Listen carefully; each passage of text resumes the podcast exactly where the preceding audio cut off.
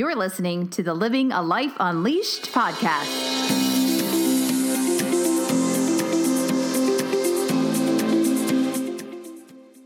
Welcome to the Living a Life Unleashed podcast. I'm your host, Lisa Bishop. Thanks for tuning in.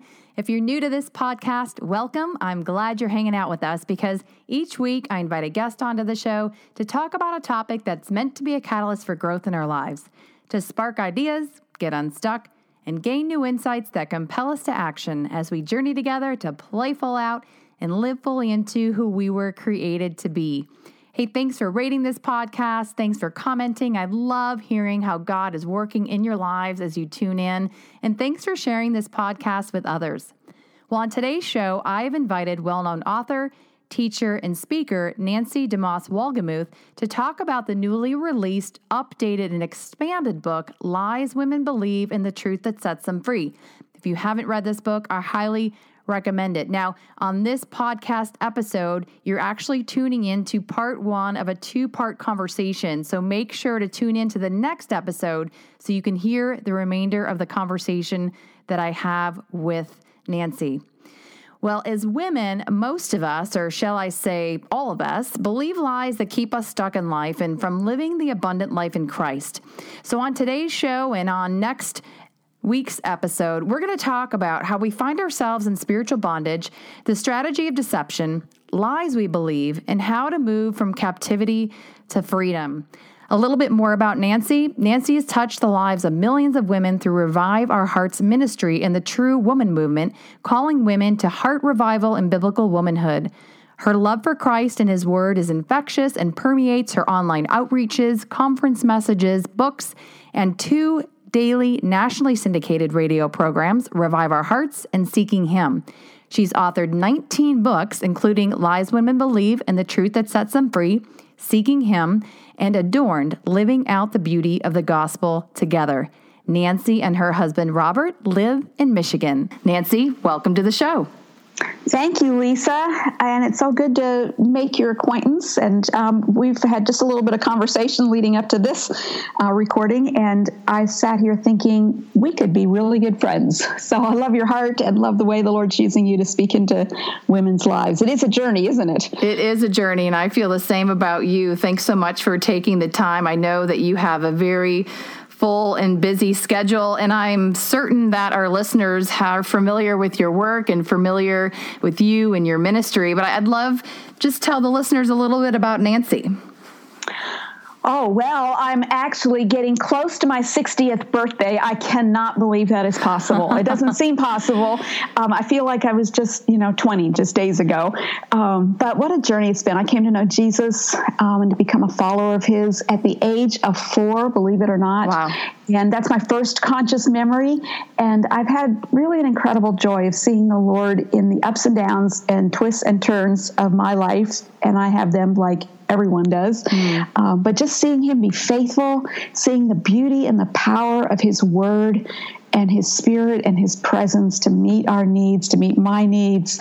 Um, I'm learning, I've been learning all these years, and I'm still learning to trust God to write my story. And um, you just said um, my name, Nancy DeMoss Wolgemuth. That Wolgemuth part is fairly new, and some of your listeners will know this. But I was uh, had never married until the age of 57. Didn't think that was what the Lord had in store for me, and I was um, joyfully and contentedly serving him in that single season of my life. And then Robert Wolgemuth stepped into my life. I actually had known him for a number of years. I had known his wife, um, and after forty some years of marriage, um, Bobbie Wolgemuth went to heaven. She had cancer for two and a half years, and the Lord took her home. And shortly after her not too long after her homegoing, uh, Robert and I reconnected, and the Lord began to intertwine our lives. And, and so at age 57, two and a half years ago, I said, I do wow. Uh, to this man. And uh, so, you know, I've had the journey on both sides of the single and marriage divide, um, but also just uh, the opportunity to um, be coming to be involved in women's ministry.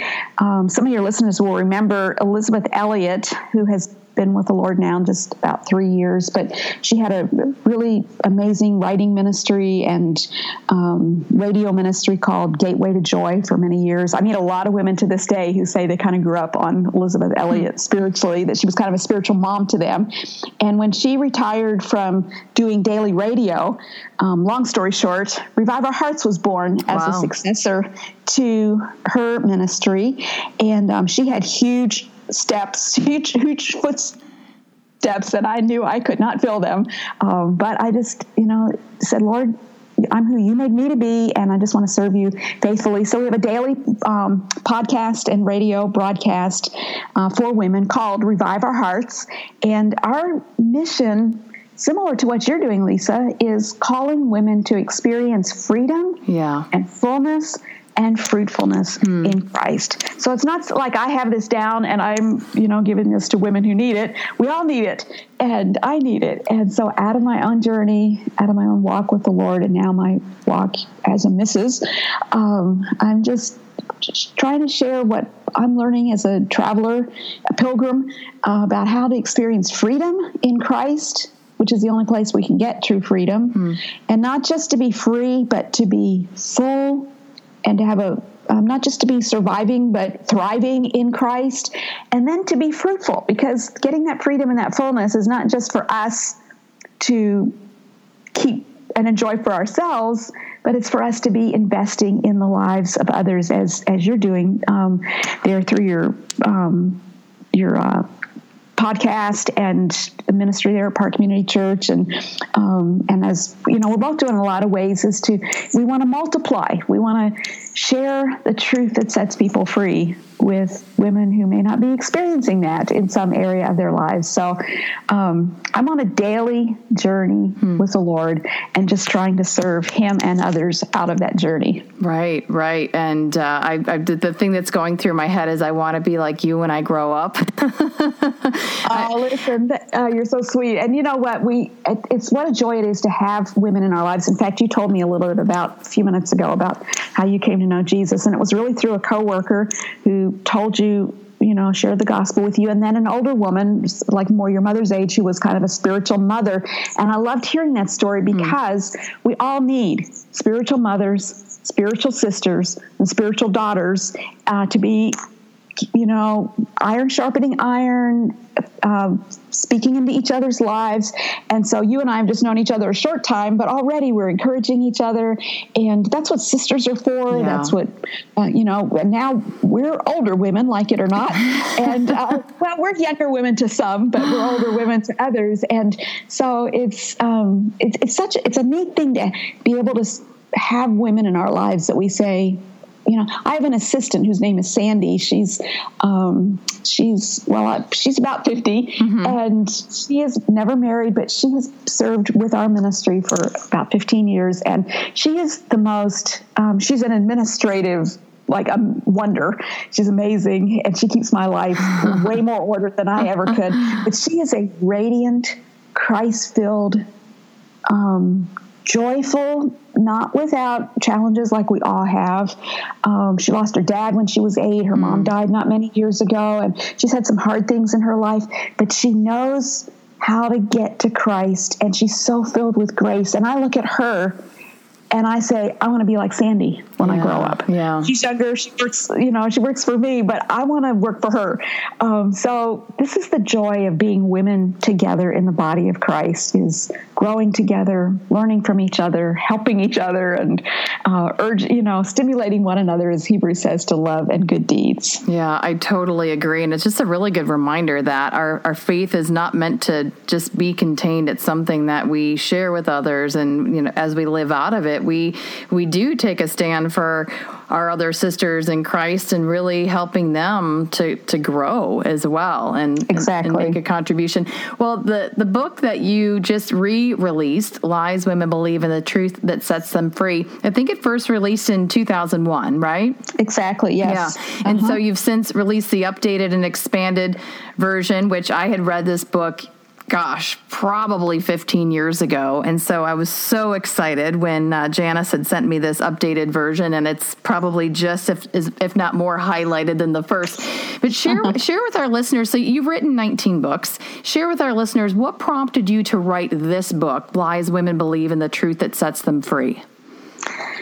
Well, I've been involved in ministering to women for, um, you know, since I was in my teens actually and in, in my 20s began to get into that full time. And um, I, I, would just listen to women share their heart. Of course i'm a woman myself so i was experiencing my own challenges and um, temptations and struggles and burdens and at different seasons. But then i would listen to women just share what they were going through what um, in different seasons of life. And um, finding that so many women in the christian space were uh, you know, we Jesus said, "I came that they might have life, that they might have it abundantly." We know that's what the Christian life is supposed to be, but I found that so many of us at different times were not experiencing that. That we were more, you know, harried and hassled and overwhelmed and overworked and exhausted and um, sometimes discouraged or depressed or fearful or anxious or, I mean, you could use a ton of words and sometimes mildly so, and sometimes you know, even in life threatening situations where women were um, being tempted to take their own life. I mean, getting to that point of despair. And I would look at this and I'd say, you know, why aren't we experiencing more of the freedom and the joy and the abundance that Jesus said he came to give us? And, and when you're a Christian, you're not supposed to admit that, supposedly. Right. Um, but it's true. And we all know it's true. So, you know, and I, as I would just kind of plumb this, the depths of Scripture, trying to get really um, helpful wisdom for myself and for the lives of other women I was doing life with and uh, ministering to. It, it, began to dawn on me that um, if you go back, that you know this is not new. These things are not new. These challenges are not new. If you go back to Genesis mm. chapter three, you see that so many of the issues we struggle with in the human race in general and as women in particular had their origin back in Genesis chapter 3, where here is Eve, the first woman. She's in this new marriage. She has a beautiful environment. There are no, um, no tax problems, no financial problems, no environmental problems, no in law problems. Uh, she's got this ideal environment. And yet, into that environment comes this um, winsome, beautiful serpent. How a serpent could be winsome and beautiful, I don't know. They apparently didn't look like they do today, or that one didn't. Uh, but the, the, the, devil, incarnated as a serpent, mm. steps into her life. Her husband's with her at the moment, the scripture seems to indicate, but the serpent Satan peels her off, mm. starts up a conversation with her, doesn't include her husband, and basically causes her, plants a seed of doubt about God's word and about the truth of what God has said. He lies to her. And she, you know, he says, you know, we all, I mean, we all know about the fruit. She wasn't supposed to eat it. And Satan convinces her, well, what God said, first of all, God's not telling the truth. God's trying to keep something good from you. There's something you need, something you want that He's depriving you of, and you can have it your way. Mm-hmm. And if you do it your way instead of God's way, you won't die, as God said she would. Right. You will, in fact, be happier. You'll have more blessings. You'll you'll have a good life. You'll be more blessed. You'll be like God. Anyway, he tells her a series of lies. Mm. She listens to his lie. She believes the lie. She acts on the lie, and ultimately she falls into the, and the whole human race. I mean, her husband goes with her. Um, her children go with them, and um, the whole human race, race is plunged into the fall, the brokenness of humanity, the pain, the woundedness, the sinfulness, the um, and not what God intended at all. And as I've kind of pondered that account many times over the years, I've, I've, come to believe that almost every struggle we have in the human race, whether it's in our own personal lives, our homes, our churches, our neighborhood, our workplace, or our nation or our world, um, whether it's the micro or the macro, I think it all goes back to lies that we've believed, things that aren't true, that once we've pondered them and acted on them, send our lives into a direction that God never intended that they should. Right. And that if we want to be rescued from the consequences of those lies, we have to identify what the lies are and then counter those lies with the truth. And Jesus said, It's the truth that will set you free. So the most important um, part of the title of this book is not the main title, Lies Women Believe. Mm. The most important part is the subtitle, which says, And the truth that sets them free. So it was really just my journey personally and with other women that led me to say, okay, what are some of the lies we've believed? How have they impacted our lives? And how can we walk out of the lies into truth and therefore into freedom. Right, which, and I, I want to talk about this um, a little bit too in a handful of minutes that we have to even realize we're believing a lie in the first place because often we don't even we're not even aware present to that wow what i'm actually believing right now is not true well, I've heard that. So I'm, you're absolutely right. And uh, the table of contents of this book outlines or lists 45 lies in eight different categories or nine different categories. Um, lies we believe about God, about ourselves, about sin, etc. And I've had women over the years say, when I first looked at that table of contents, skimmed those lies, I said, that's not me. I don't believe these lies and I think they don't consciously. I think many times we don't consciously believe or realize that what we're believing, in fact, is something that's not true. But it's interesting that as these women have gotten into the book, their eyes get open and they go, oh, wow, Hmm. I really have been believing lies. I've been deceived in ways I didn't realize. So these are not. This book is not exhausted by any means. There are endless lies um, that the devil takes tells us, and if we reject all those, then he makes up some more probably. Right. Um, but the the point is to get us to start thinking about whether what we're what's at the core of our thought processes and our emotions and our behavior? Are we acting, living, thinking, feeling based on what is true or based on what is not true? And that honest evaluation will sometimes, it can be awakening like a jolt, like, oh, wow.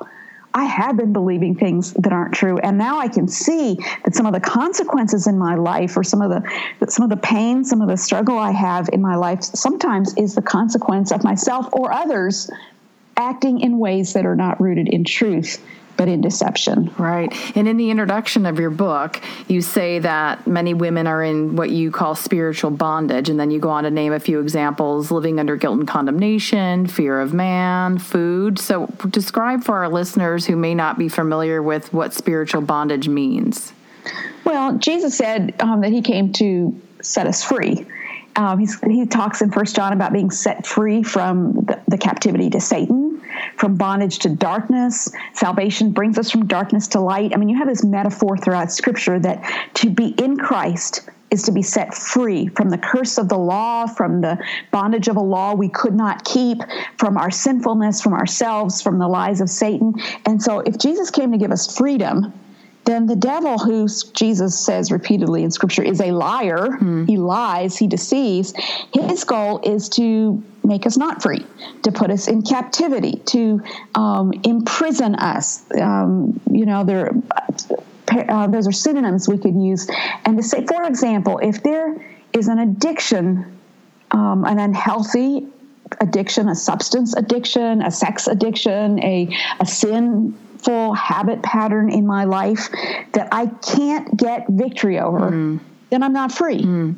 I'm a slave. Yeah. If I'm a slave, if, if, if I'm like my emotions and my thinking are uh, controlled by my circumstances or the person I work for or the behavior of my mate or my son or daughter or my roommate, um, if then I'm not free um, if I every time I look in the mirror, I go, I can't stand what I see. Mm. Um, I, you know, there's there's self-loathing. Then I'm not free to enjoy and to celebrate the woman God created me to be.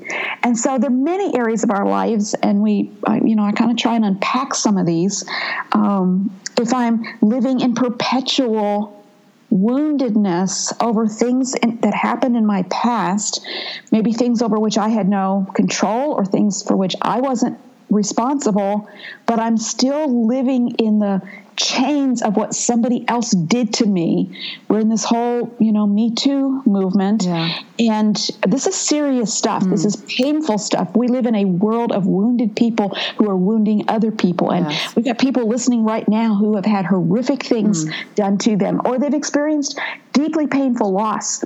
But um, if those things begin to control my life, my responses, my reactions, my emotions over an extended period of time, then I'm not free. And the scripture, you know, I may not be able to control my circumstances, but by God's grace, as I anchor my life in the truth, I can control how those circumstances affect me. Right. I can control how I respond to them. I can control that I don't have to be like this prisoner of my past. It may be my own sin. And I know a lot of women living with just um, you know, like guilt, uh, a blanket of guilt and shame that won't go away. And they're saying, look, it wasn't something somebody else did to me, it's something I did. Right. I made stupid choices. I made foolish choices, and I wrecked my life. I wrecked my marriage. I wrecked my kids' lives, whatever. Um, I took the life of that unborn child or those unborn children, and how could I ever, you know, get I, I, can't forgive myself is what we sometimes hear. Uh, something which, by the way, Scripture doesn't ever tell us mm-hmm. we should hmm. do. Mm-hmm. Uh, but these are areas of bondage, and it can be little things, it can be big things, it can be. Um, for me, food has been a huge issue in my life, and it can be um, the, the the inability to walk into the kitchen or to see a commercial about whatever you know your food of choices right it, and say it's calling my name and i can't stop then i'm not free i'm in bondage mm. and the point of this message is to say you don't have to be in bondage you can be free that doesn't mean you or I will have a perfect life. We don't. We still fail. We still blow it. But I, it's it's a paradigm that helps me to be able to identify in my life. Okay, when I've got this like gnawing sadness um, that just won't, you know, it's like a coat and I can't take it off. I don't. I, it helps me to begin to think through. Okay, what am I believing? Am I believing my husband is the one who's supposed to make me happy? Hmm. Um, or am I believing that if I had a husband, I wouldn't be going, I wouldn't have these kinds of feelings? Or if I had a different husband, I would be, you know, what am I believing that is not true, but I'm letting it control my emotions and my reactions and my responses. Right, right. And those are all great examples. I'm thinking one personal example for me that maybe flies under the radar for for us as far as spiritual bondage is I, I have been in spiritual bondage of bitterness and resentment and anger and that that's like, a huge one it's oh girl one. let me just tell you and you cannot contain that it leaks all over the place and i have unfortunately not loved people well in the process. And, you know, God has just brought me to a place of confession and repentance and like really realizing my brokenness in that and be like, wow, it's so far from who he created me to be. Yeah. But I, I, got in my own spiritual bondage. So I think yeah. sometimes we think about sexual and food and so forth, but the attitude of the heart, the bitterness, the resentment, like what, what are those areas that we may be in bondage to as well? And that, that is a huge prison. And what we tell ourselves is, I wouldn't be experiencing this if so and so hadn't done such and such. Mm. Uh, so if this person had treated me differently, because bitterness usually relates to either a person or a circumstance that has wounded us. Right. And that happens. It, yes. We live in a broken world and broken people break other people, you know? Um, and so we, we nurse and hold on to the, the resentment, the bitterness, the anger, thinking that if if this person or this circumstance hadn't happened or if it would change, then I could be free from this. Well, they may never change. Yeah. That circumstance may never change. That person, that person who wounded you may be dead now, hmm. and there may not be any opportunity for it to change. That parent who left you, that um, that coworker in a ministry who wounded you. I mean, this can happen in all sorts of ways. Um, but to hold, the freedom will come as we start speaking truth to ourselves and realizing that I'm not bitter because so and so did such and such to me or such and such happened to me. I'm bitter because, okay, hold on, this is hard, but because I have been refusing to forgive as Christ has forgiven me. Yeah. Okay, the, the first way of thinking when I'm believing the lie, it puts the responsibility on somebody else. Mm or something else. But when I start to counsel my heart according to the truth, that sounds like a new burden to be borne because I'm saying, okay, now you're telling me I'm responsible for this. Well, not until I accept I'm not responsible for what they did, but I am responsible for my response to what they did or what happened. And once I begin to accept that and say, you know what, I can't change what happened, but by God's grace, I can choose to release it. I can let it go. I can forgive it. I start telling myself the truth and then acting on the truth. And I can find that I, I find that I can be free from that bitterness, that bondage, that emotional prison, even if the past cannot be changed. Right. And that is a huge burden lifted.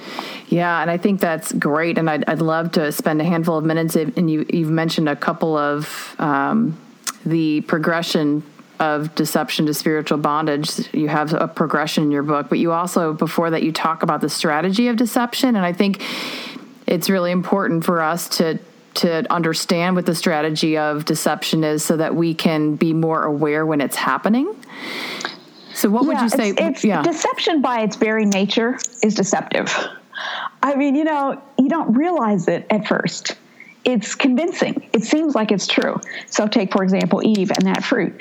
If, if the scripture says that she looked at it and she saw that it was desirable, it was beautiful, it was a tree that a fruit that looked like it could make you wise. I mean, it was so appealing. Think about it. If that fruit had been you know, rotten through and through and crawling with worms, and she could see that. Do you think she would have taken a bite of it? No. No way. She would have gone, you know, to hell with you, Satan. um, and uh, she she wouldn't have believed him. Mm. But the mm. fact is, he he painted it this as something beautiful, and if she, and if she would eat this, something good would happen to her. So the nature of deception is that something is told to us, or we see something, and we see this in you know in magazines, and music, and pop culture, in things other people say to us, in just things our own minds tell us um, or i mean we just we're this world is surround surrounds us with deception. The the flesh the world the devil there's a lot of lies being told. And so when i see these things i need to start evaluating and asking myself is this really true? Yeah. Is this based on god's word? Hmm. Um, that's why we have to be women of the word. Amen. We have to know God's word. And you told me uh, in an earlier conversation that your big thing in women's ministry is biblical literacy. Amen. That is so huge, Lisa, because if we just know what others have told us, we're not going to be equipped. No. We're not going to have the sword of the Spirit, which is the Word of God, to mm-hmm. help us do battle against the lies. And so when I see a magazine at the checkout counter in the supermarket that says, gained 47 pounds, I mean, lost 47 pounds, no effort, no sweat, no diet, no exercise. Okay, you know, I can look at that and say that's a lie. Right. Uh, but I get these ads coming across my, um, you know, on my phone and my um, screen um, constantly promising me things that look like, wow, I'd love to have that. Hmm. This will make you more something. This will make you less something. And I'm going, I need this. I, I, I can be a sucker for those ads, those commercials. And but I got to ask, stop and ask myself, evaluate: Is this true? Is am I looking for a shortcut to personal discipline? am I looking for now I'm not saying that you know there aren't resources and things that can help us um, you know, I'm, you know, like makeup can be a good thing. Mm. And there are pills and potions and medicines and vitamins and things that really can help us. So I'm not saying none of those things the world offers can be valuable to us, but am I expecting this person or this product or this place or this change in my circumstances to do something for me or in me or to me they can't do. Right. They're over promising and under committing.